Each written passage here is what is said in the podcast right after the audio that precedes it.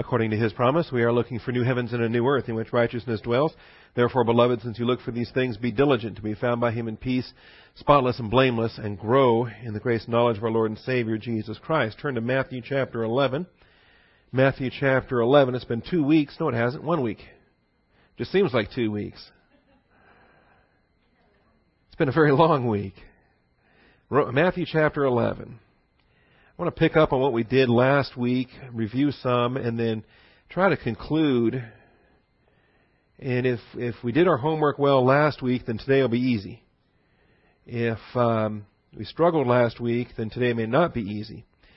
But we'll take a look at it again, regardless of whether we think it's easy or not. It's the Holy Spirit's the one that's teaching us, so we can rest upon Him in uh, leading us in these things. I also have some pictures of the uh, ordination and the things there, so uh, depending on time we have remaining, maybe I'll start with the pictures. How about that? We'll celebrate that, and then we'll get to our class. Before we do any of this, though, let's take time for silent prayer. Make sure each one of us is filled with the Holy Spirit. Shall we pray?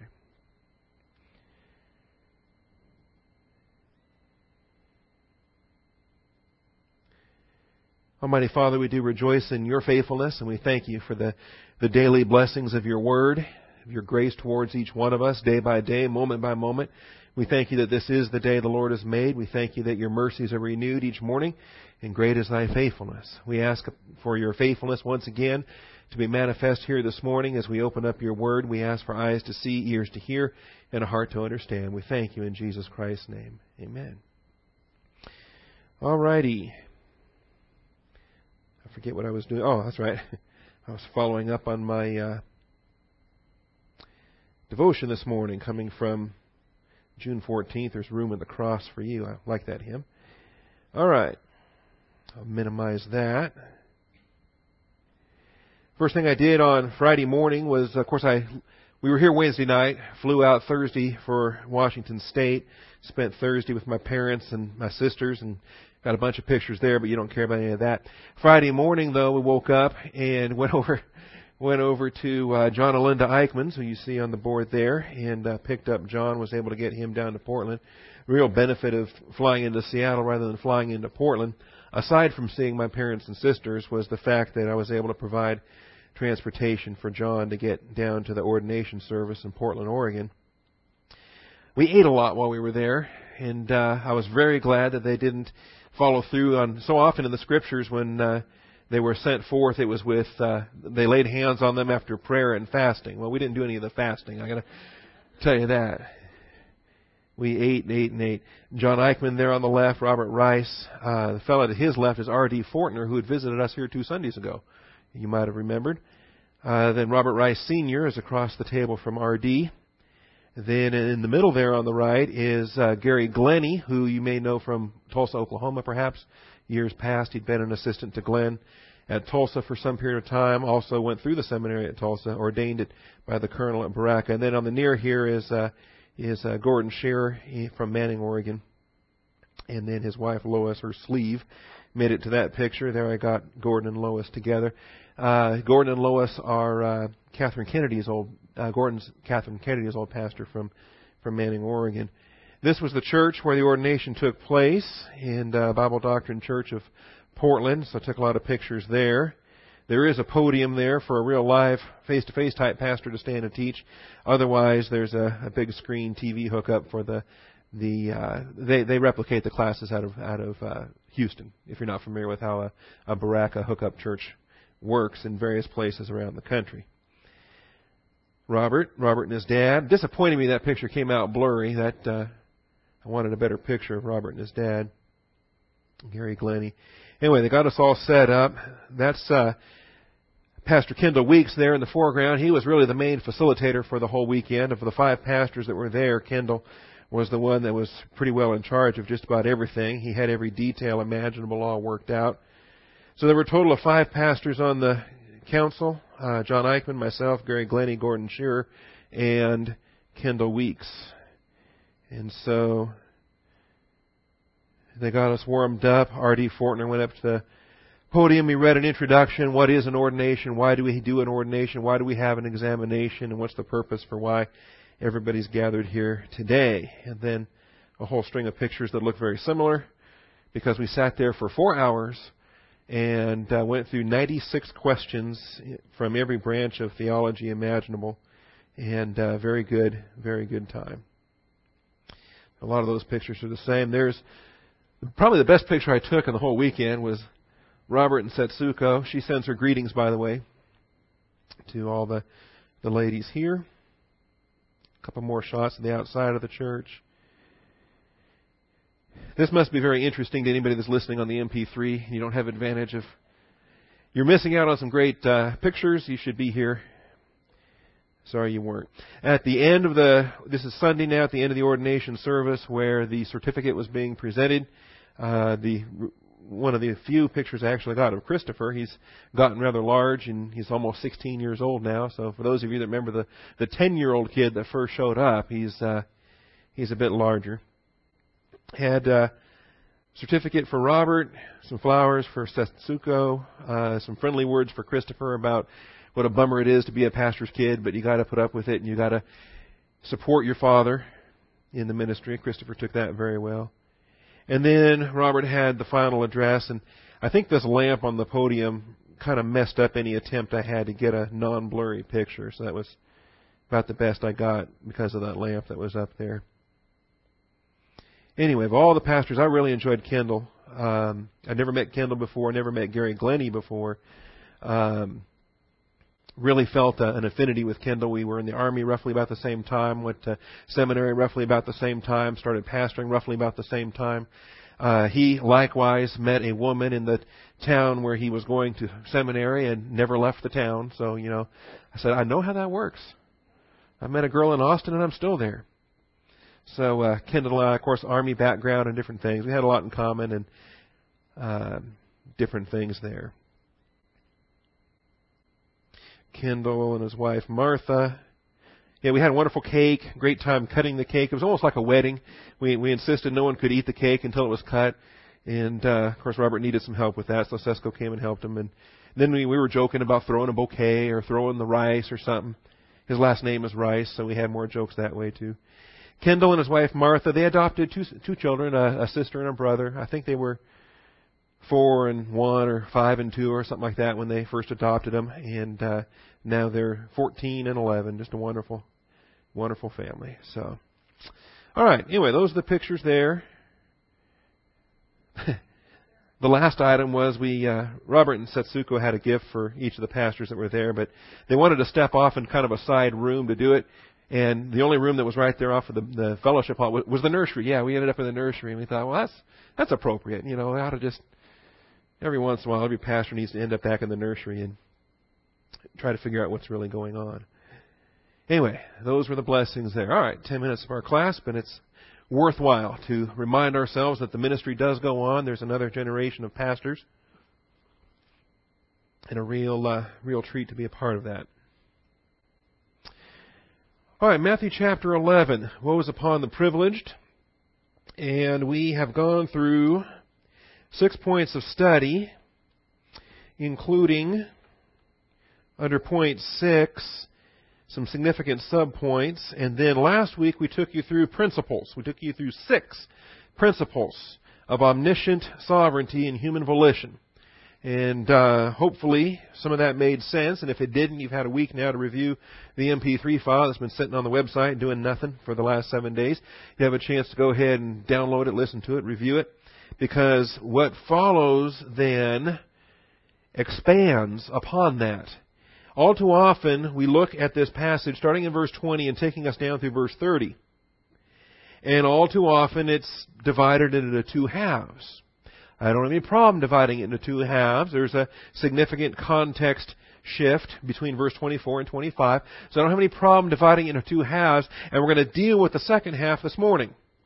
Verses 25 through 30, ending up with, you know, my yoke is easy, my burden is light, and we'll look at that. But I think we truly miss the point of verses 25 through 30 if we fail to see that it is an application of what we must understand in verses 20 through 24.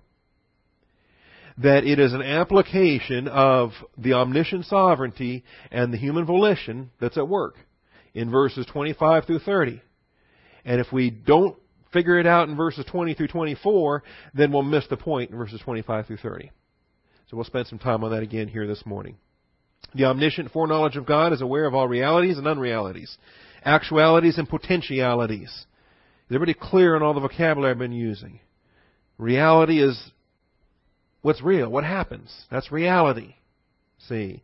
Unreality is not what's happening. Okay? The reality is, is I'm in the pulpit this morning teaching Bible class. An unreality might be, and there's an infinite number of unrealities. An unreality might be that I stayed in Portland an extra week, or I stayed in Vancouver an extra week. Uh, you know, had some invitations. Say, hey, why don't you stick around late? Do some teaching. No, I gotta get back to my flock. So a reality is, is that I'm in the pulpit this morning at Austin Bible Church. An unreality would be that I'm in Vancouver, I'm in Portland, I'm in Seattle. There's an infinite number of unrealities. But there's one reality. Because what is, is. Some of these are concepts we dealt with in hermeneutics, by the way. But God knows them all. He knows the realities and the unrealities, the actualities and the potentialities. What's potential? Well, until you make a decision, there could be some different potentials. I might potentially have uh, a peanut butter sandwich for lunch. I might potentially have a, a lunch meat sandwich for lunch. They're both potential until I make the choice. And then whatever I eat becomes the actuality. All right? Now, all of this stems from our viewpoint in time. We're creatures of time. We, we, we proceed through the flow of time one day at a time, constantly forward in a, in a linear fashion. Now, under this, God knows the reality of what happened, what is happening, and what will happen. Every reality, He knows it all, from Alpha to Omega. And remember, of course, the distinctions of time are always from our perspective. He knew uh, the illustration with Nineveh. He knew what would happen when Jonah went. He knew what would happen when Nahum went. He also knows potentialities of what might happen, what will happen, and how those happenings are going to change in response to other circumstances and details. And this is what really we lock in on with verse 21 and with verse 23 if the miracles which had occurred in Tyre, uh, had occurred in Tyre and Sidon, which occurred in you, they would have repented. So this is an if and a would have. An if and a would have. God knows how the potentialities change in response to other circumstances and details being changed. And He knows them all. Likewise with Sodom. That they could have repented. You will be, uh, Capernaum. You will not be exalted to heaven, will you? You will descend to Hades, for if the miracles had occurred in Sodom, which had occurred in you, it would have remained to this day. So here's a would have that God knows about, and He knows about every other could have, would have, and should have for the last 2,000 years. And none of those would have resulted in Sodom's destruction either. Sodom would have repented in Abraham's day and continued 2,000 years later. So this is how we understand, and the, and the full depth of that may not sink in right away, but the fact that he knows a what if from 2,000 years ago and how that changes or doesn't change to the very moment he says those words is extraordinary. When we talk about the things we might have done, we would have done, see, what would have happened if I hadn't uh, uh, dropped out of the University of Washington in 1988, say, or 1980, I'm sorry, 1987. What would have happened, say, well, I wouldn't have joined the army because I would have still been in school. And think about all those other things that would have been different, for example. Now, under this, there's the illustration with Abraham, Lot, and what would happen with Sodom if they would have done the miracles there. I ask the question, whose fault is it that Sodom was destroyed? Was it Sodom's fault for not repenting? Or was it God's fault for not arranging the circumstantial conditions that would have resulted in them repenting. See, we have to look at both sides of the, of the issue because Sodom didn't repent. We know that. But we also know that God was perfectly aware of circumstances that would have resulted in them repenting. The miracles done in Capernaum. If the miracles done in Capernaum had been done in Sodom, Sodom would have repented.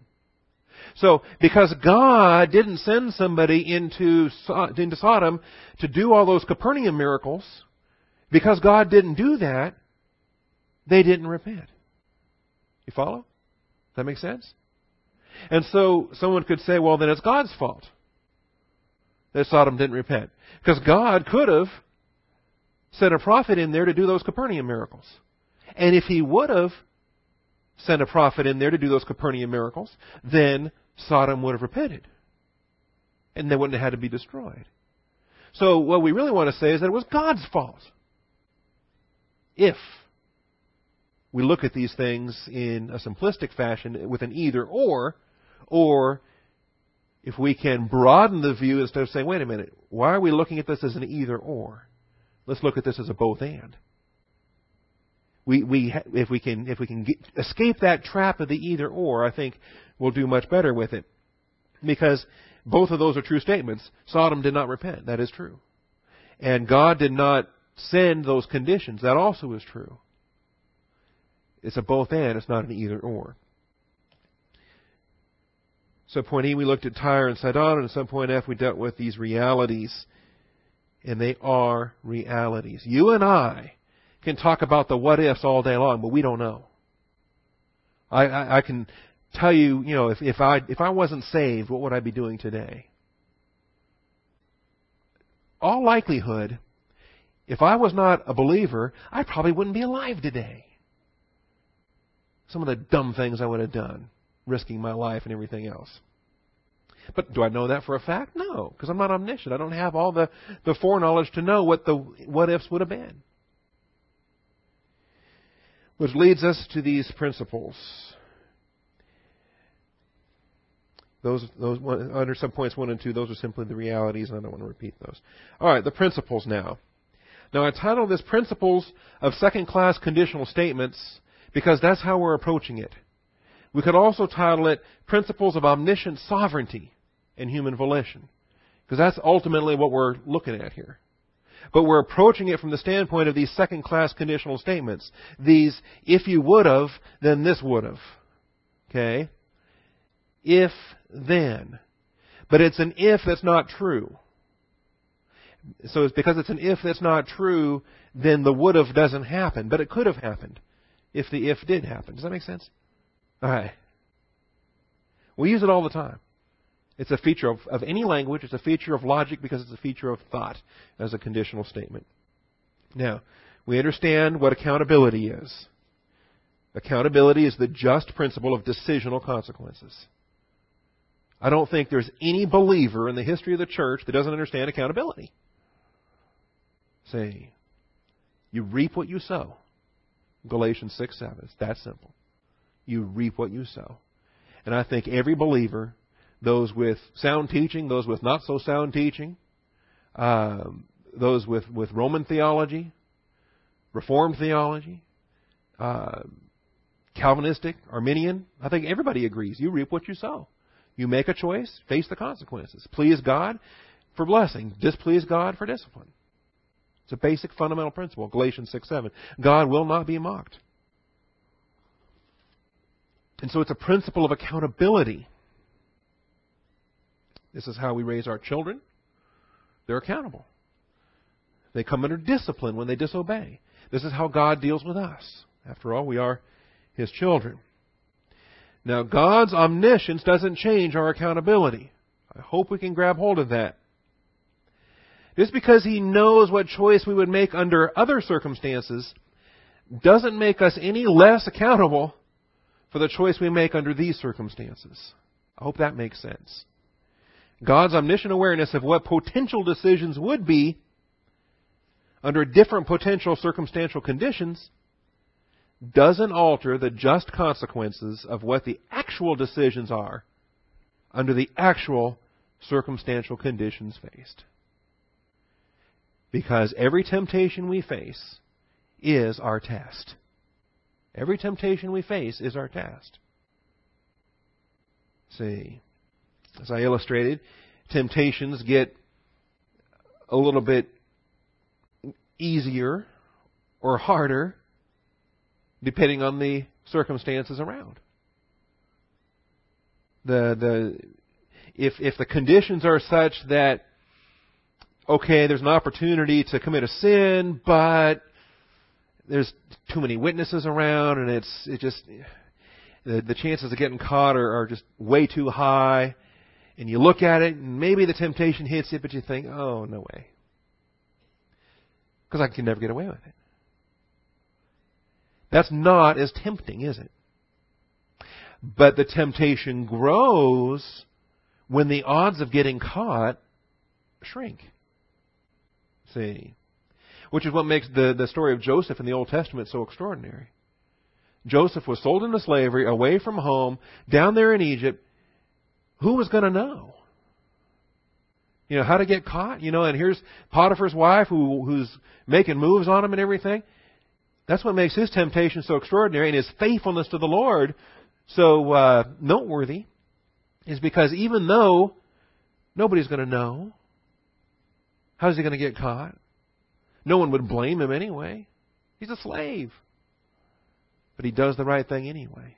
See, that's the that's the height of character integrity when you do the right thing when no one's looking, right? Because God's looking. We're still accountable.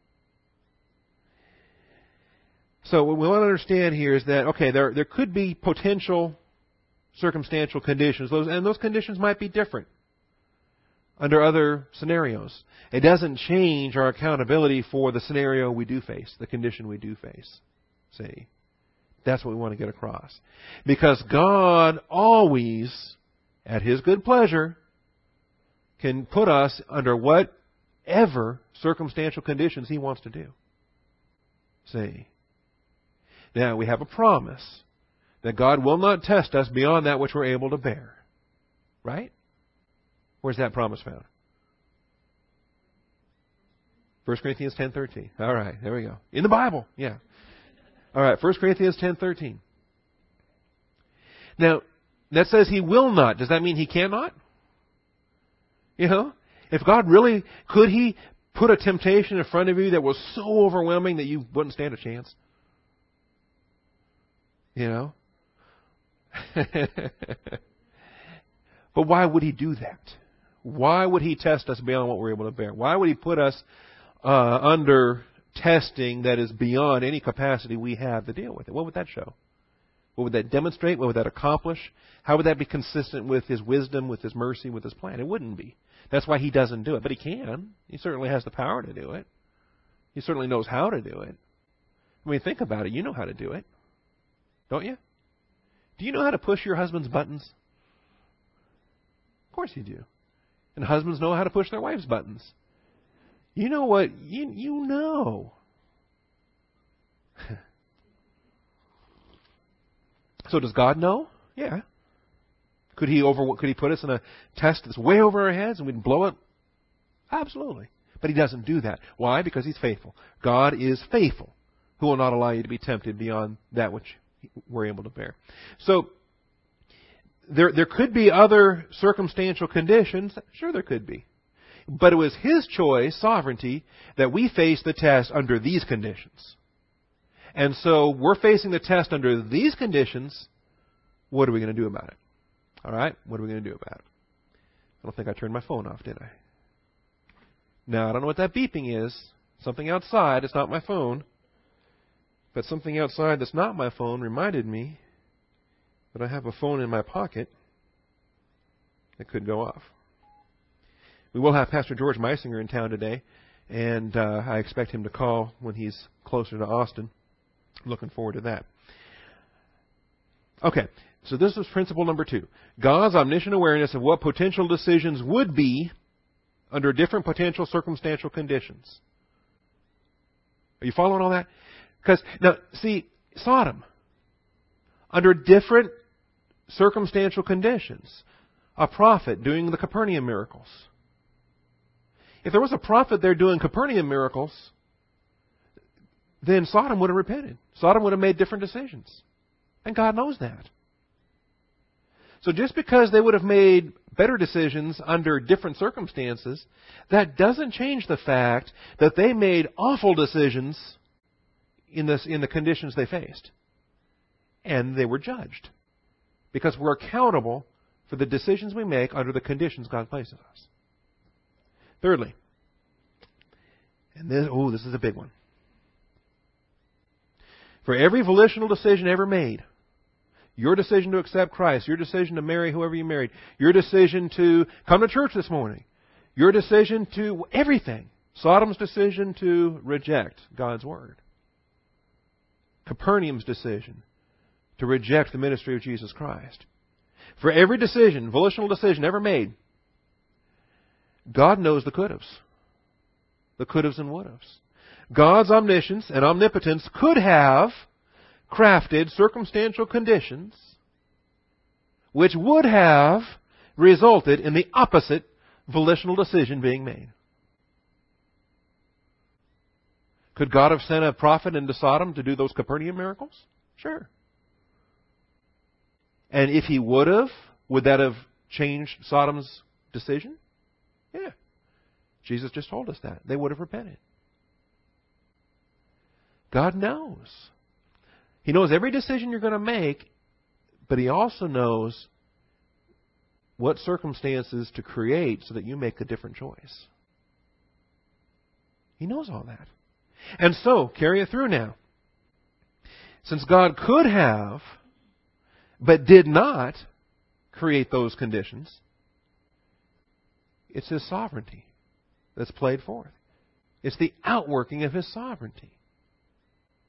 God could have sent a prophet, a Capernaum miracle working prophet, into Sodom. He could have. But he didn't. That's, that's sovereignty. That's sovereignty. He has mercy on whom he has mercy. He hardens on whom he hardens. That's sovereignty. He could have sent a Capernaum miracle working prophet into Sodom, but he didn't. Instead, he sent Lot. All right? Now, because he could have but didn't, sovereignty works. All right? Does that make sense? Are we following?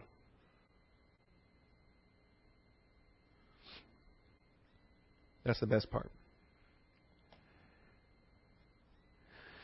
The sovereign will of God in crafting one set of circumstantial conditions and not crafting any other set absolutely proves his sovereignty is not limited by volitional creatures or actions.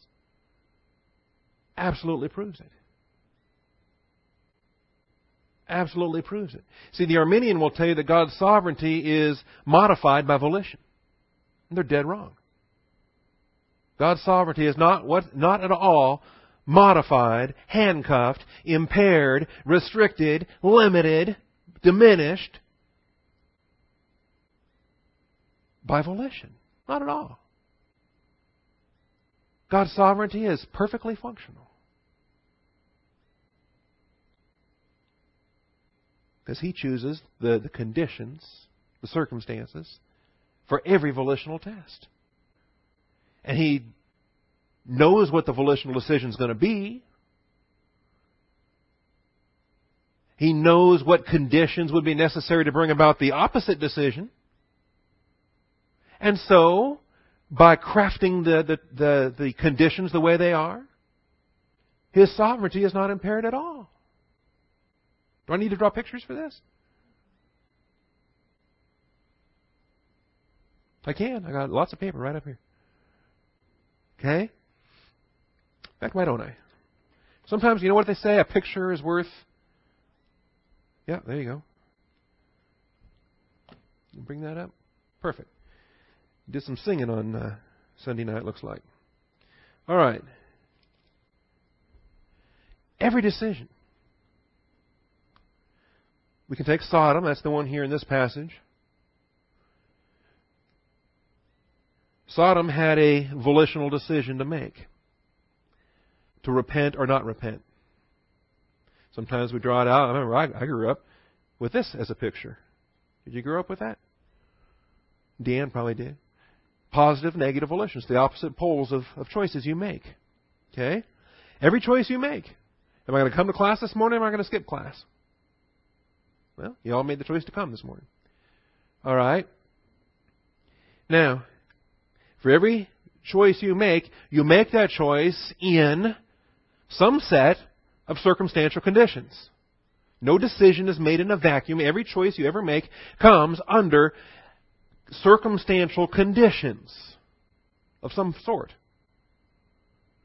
I mean, the choice for Christ, the, the, the gospel message doesn't come in a vacuum because you can't come to the Father, uh, to the Son, unless the Father draws you. And so the Holy Spirit convicts and the Father draws and the veil of darkness is pierced and, and somehow light pierces through our foolish darkened minds. Those are the circumstantial conditions. Okay? Now, with Sodom, this is our illustration right here, they faced a set of conditions, including, um, and they responded negatively, including Lot and Mrs. Lot and daughters and other things. And they faced those conditions and they did not repent. They made a negative volitional choice. They were destroyed. That's the historical reality. But Jesus Christ tells us that if the Capernaum miracles, the miracles that Jesus did in Capernaum, if those miracles had been done in Sodom, they would have repented. So Capernaum miracles then could have been done. Maybe Lot would have been the prophet to do it, or Abraham, or somebody else. Doesn't matter. Doesn't, it wouldn't have had to have been Jesus Christ. It would have just been anyone. If the miracles had been done in you, had been done in Sodom, they would have repented. So he knows the uh, circumstantial conditions that would result in the decision that is made, but also how to craft the circumstantial deci- uh, conditions in a way that the opposite decision gets made. See. This is where I think pictures help. Because is it ever possible for an angel or a human being, those are the volitional creatures, animals don't have volition, trees don't have volition, um, but animal, uh, but angels and humans are the moral creatures of this universe, is it possible that they will make a choice to thwart the plan of God? No. No purpose of thine can be thwarted. So when Satan fell, did that thwart God's plan? No. When Adam fell, did that thwart God's plan? No. Not at all. Because in the exercise of negative volition, Who sent these uh, circumstantial uh, conditions right there? God did. God sovereignly established those conditions, knowing that this was going to be the choice. God also sovereignly did not send those conditions knowing that if he did, that would be the choice. Right? So knowing that sending those conditions would bring about that result, God didn't send those conditions. God sent those conditions sovereignly. Sent those conditions right there on the right. Knowing that the choice would be negative. Now, that's sovereignty. Now, Sodom and Gomorrah, they're going along in their deal, and Lot shows up, and these are the conditions. Do they repent? No, they don't repent. Their their volition is negative rather than positive, as God knew it would be. But their volition is negative, and what do they face? Judgment. Why do they face judgment? Because they didn't repent. They faced judgment because they did not repent. I again remind you of our passage here in Matthew 11. He began to denounce the cities in which most of his miracles were done because they did not repent. Because they did not repent. Accountability is the just principle of decisional consequences. They made a decision, they faced the consequences. They did not repent. They faced God's justice. Ought to make sense. It ought to make sense. But see, the Arminian goes wrong when he says that that uh, God's sovereignty is affected by those decisions. It's, it's, that's not true. It's the other way around. God has total sovereignty over all of this, knowing what the responses are going to be. See. All right. The Calvinist, by the way, does the opposite. He goes on to say that there's no volition because everything is sovereignty. Can't take it to that step because the causative principle of accountability, sowing and reaping, uh, the causative you did not repent demonstrates that they made a choice and they faced those consequences. That's right. That the choice is then causative. So, flipping back now, did the picture help? I hope the picture helped.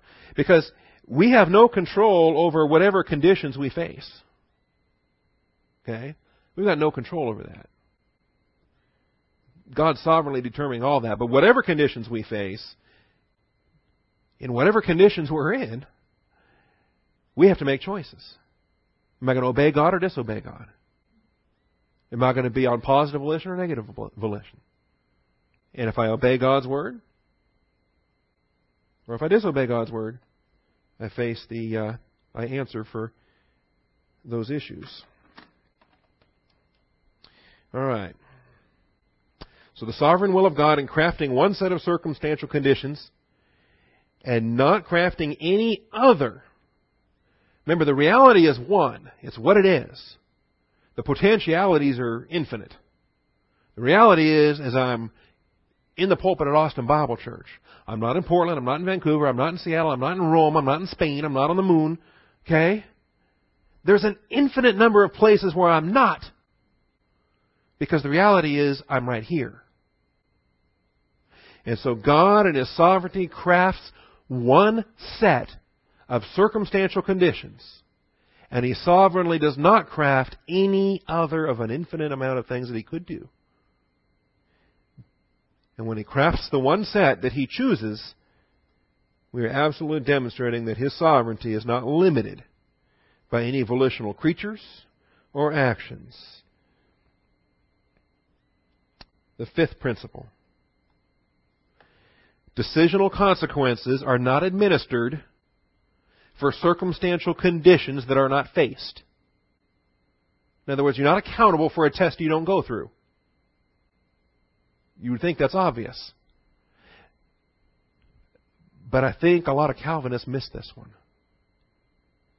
Decisional consequences are not administered for circumstantial conditions that are not faced. You're accountable for what, you what you face. If He gives you one talent or five talents or ten talents, you're accountable for what He gives you, not for what He didn't give you. If He gave you one, be faithful with the one. If He gave you five, be faithful with the five. If He gave you ten, be faithful with the ten. Because it's His sovereignty that gave you one, five, or ten. Alright? Giving is not according to what you don't have, it's according to what you have. If the readiness is present, what's readiness? It's volition. Okay? If the readiness is present, it's approved. 2 Corinthians 8:12. So you don't face you're not accountable for choices or conditions that you're not placed under. Bob, Justin, uh, it, it, they're not married, right, Gentry? Not married. You're not accountable for marriage testing right now. You might be someday, but today you're not. God's not going to judge you for being a rotten husband today. Neither will He reward you for being a wonderful husband today. Because you're not facing that test. Decisional consequences are not administered for circumstantial conditions that are not faced. Sodom never faced the circumstantial conditions of having a Capernaum working miracle worker right there. They never faced that. They faced the conditions they faced. Lot and whatever else was in that town. And they failed to repent. So they faced those decisional consequences. These principles affirm the sovereignty of God. These principles affirm the free will of man. Not a neither or, but a both and. But a both and. They're accountable for the choices they made. Now, this comes back to what we'll deal with in the second part of this. So let's move on down your outline to point seven. Point seven, if I haven't lost everybody. Point six was all the abstract thinking. Point seven. Judgment upon the wicked will be proportional. Judgment upon the wicked will be proportional. I'm going to give you a ton of passages that you can go through at your leisure.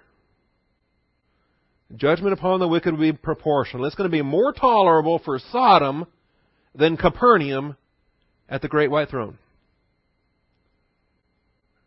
How do I say that? Well, I'm just telling you what Jesus said. It will be more tolerable. Verse 24, Nevertheless, I say to you that it will be more tolerable for the land of Sodom in the day of judgment than for you. When the unbelievers of Capernaum stand at the great white throne judgment and they're cast in the lake of fire for all eternity, their punishment will be proportionately worse than Sodom's. And in part, that's difficult for us to understand. Because for us, eternal separation from the grace of God and the glory of God and the person of Jesus Christ, eternal separation in the lake of fire is infinitely unthinkable. Don't want to think about that.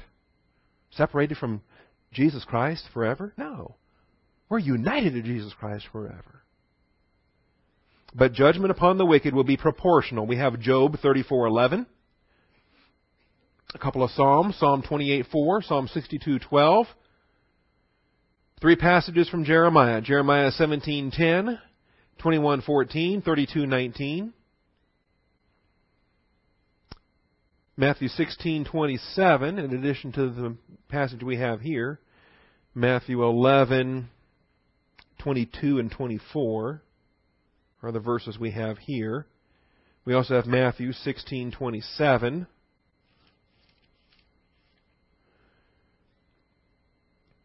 For the Son of Man is going to come in the glory of his Father and with his angels, and will then repay every man according to his deeds according to his deeds.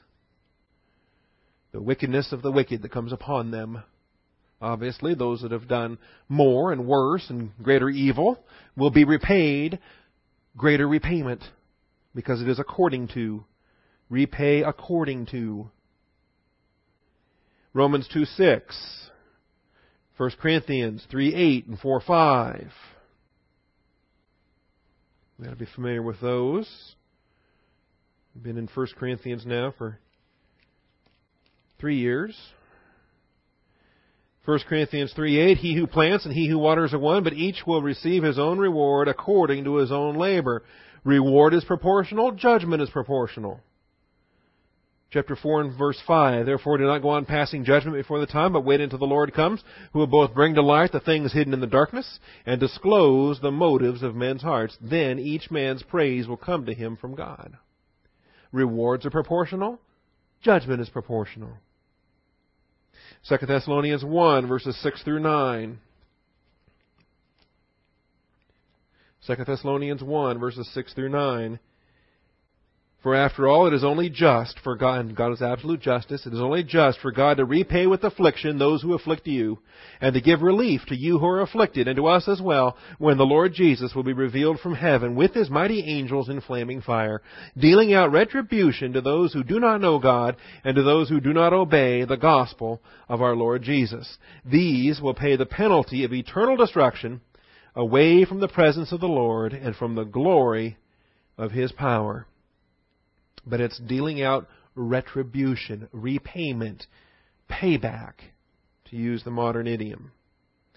Finally, Revelation 2.23 and Revelation 20, verses 12 and 13. I'll look at that last one, Revelation 20, 12 and 13.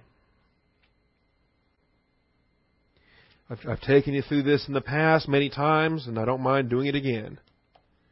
Because in my mind, if you grab a hold of this and you see it with your eyes, and you put your finger on it, you can point it out, that means you can teach it to somebody else.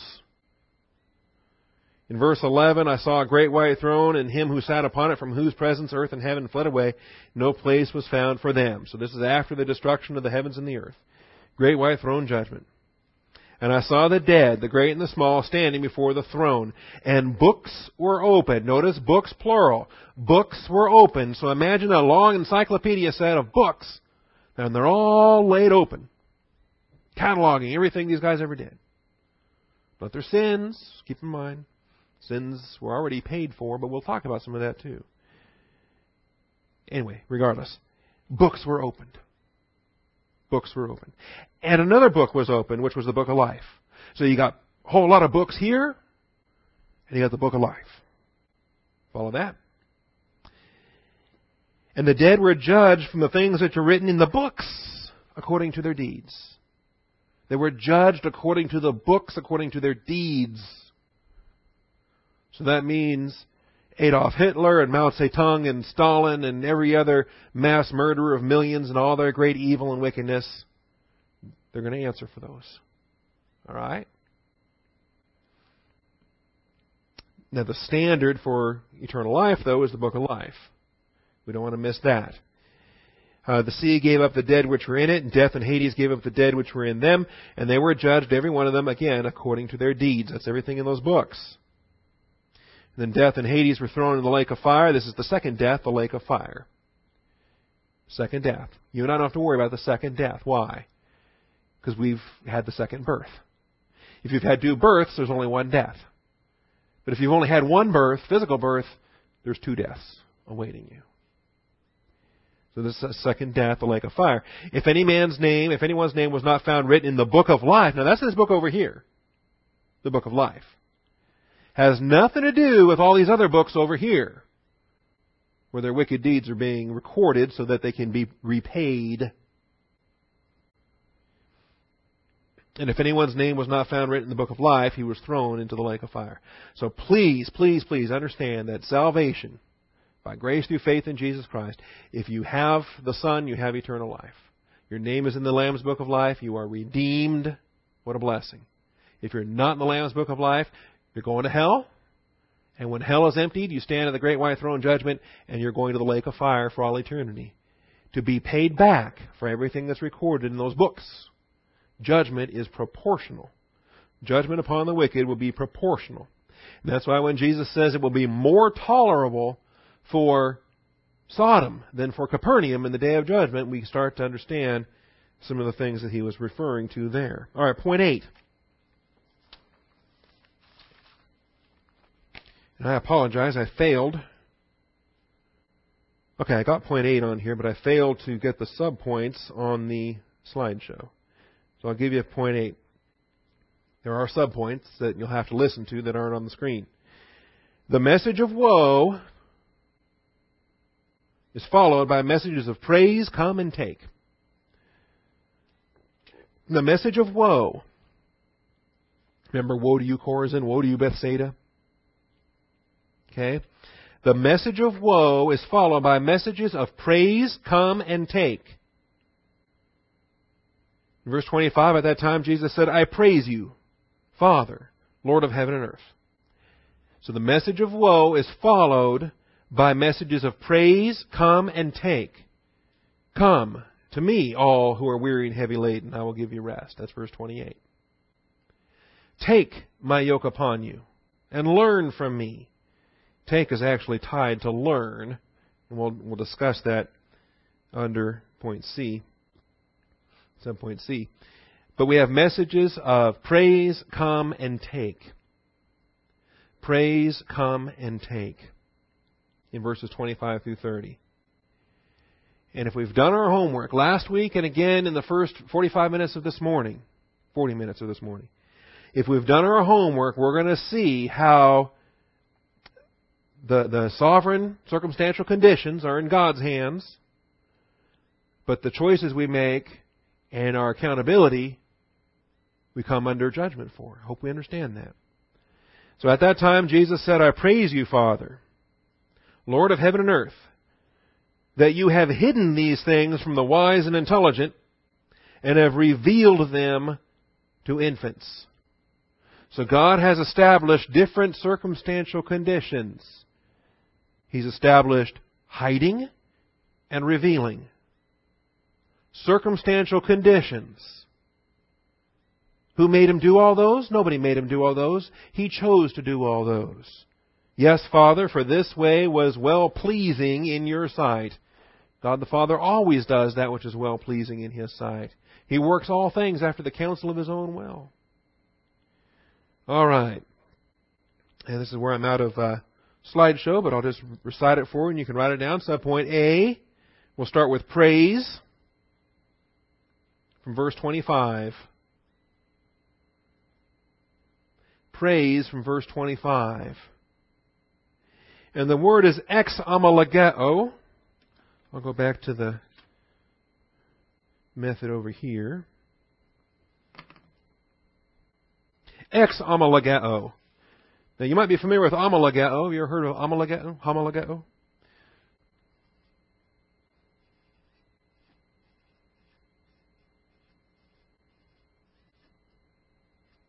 Ex homologeo. Number 1843 is the Strong's number. Now, take the X off, you got homologeo, and that's to confess. If we confess our sins. Homologeo. If we confess our sins, He's faithful and just to forgive us our sins and cleanse us from all unrighteousness. Ex homologeo is a compound. It's an intensive. Now, homologeo, homos, like homo, right? Same. Logos, word, same word.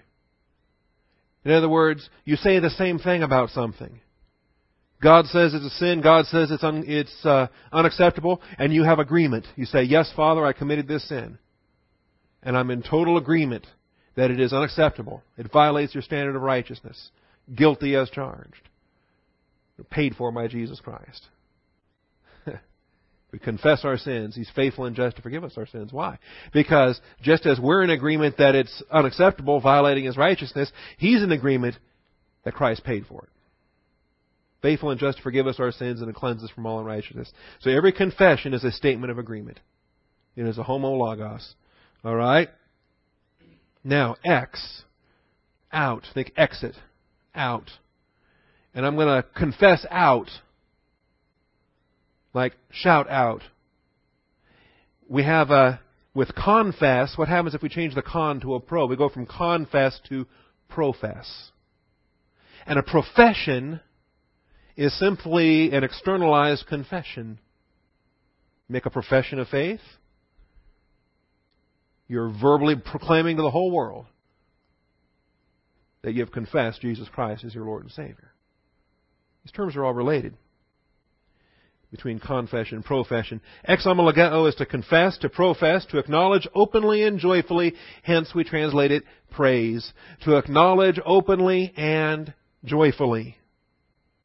Now, it's not a compliment. I'm not praising by flattery. I'm not praising by telling His glories, but I'm praising by openly confessing my agreement and my acceptance of Him. This is praise or confess. Jesus Christ says, I confess you, Father. I openly confess you. I am in agreement with the wisdom of your plan. And I celebrate how glorious your plan is. I praise you, openly confess you, Father, Lord of heaven and earth. Other examples of ex homologeo, by the way, include Matthew 11:25, that's our verse here, uh, Luke 10:21, and Philippians 2:11. It also is found in James 5, by the way, where it says, confess your sins to one another. It doesn't say homologeo your sins to one another. Your homologeo belongs to the Lord. You've got to confess your sins to the Lord to be filled with the Spirit. It doesn't say homologeo your sins to one another. It says ex homologeo to one another. I'm sorry? Matthew uh, 11:25. That's our verse here uh, Luke 10:21 and Philippians 2:11. Luke 10:21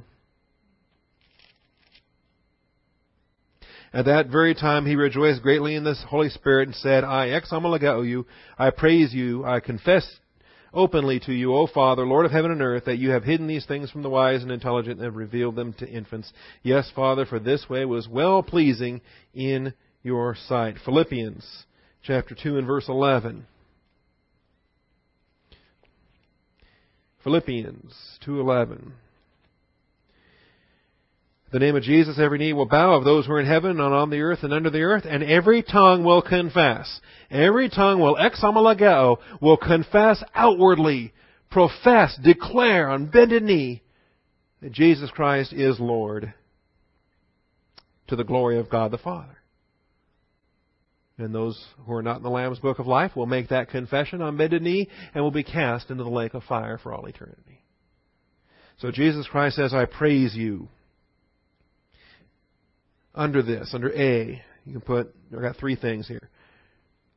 And we're, we are running out of time, so we'll get back to this next week and I'll have the slideshow ready to go. Praise confession is a statement of agreement with the glory of God's plan. I'm calling it praise confession. Praise confession. It's my translation for ex homologo. Praise confession is a statement of agreement with the glory of God's plan. But keep in mind, if you don't know God's plan, if you don't know the glory of God's plan, how do you ever praise it? You can't. A baby believer has no capacity to do this because he's got no clue what the plan of God even is. Other than the fact that uh, he's saved, he's not going to go to hell when he dies, and he's going to basically try to learn things from the Bible and be a good person.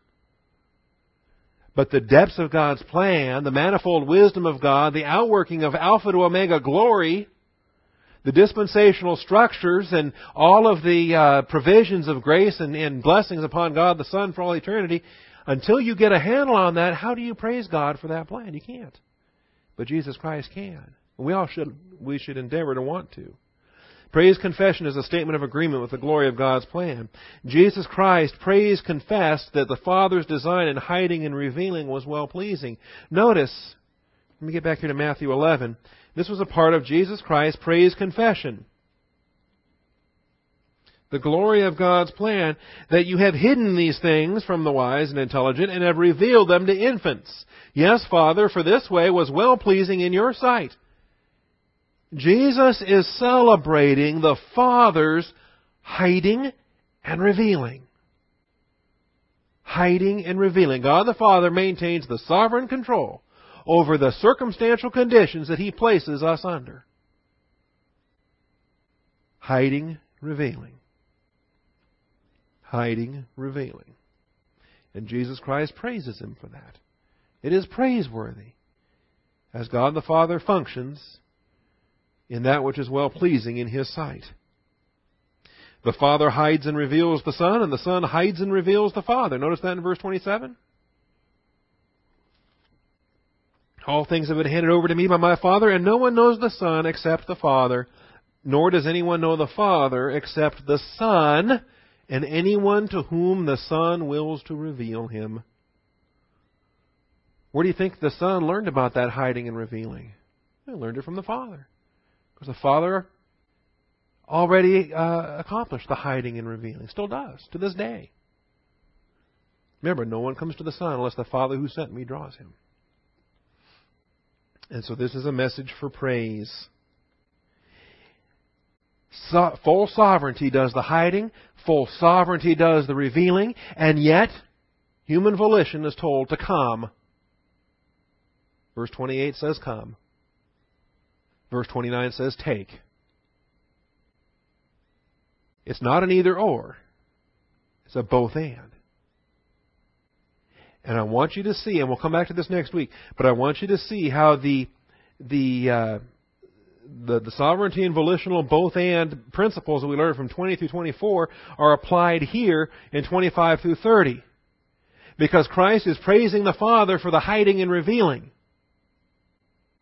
Where the Father sovereignly establishes the, the uh, circumstantial conditions that every one of us faces, and yet, we're told to come and take. We're told to come and take.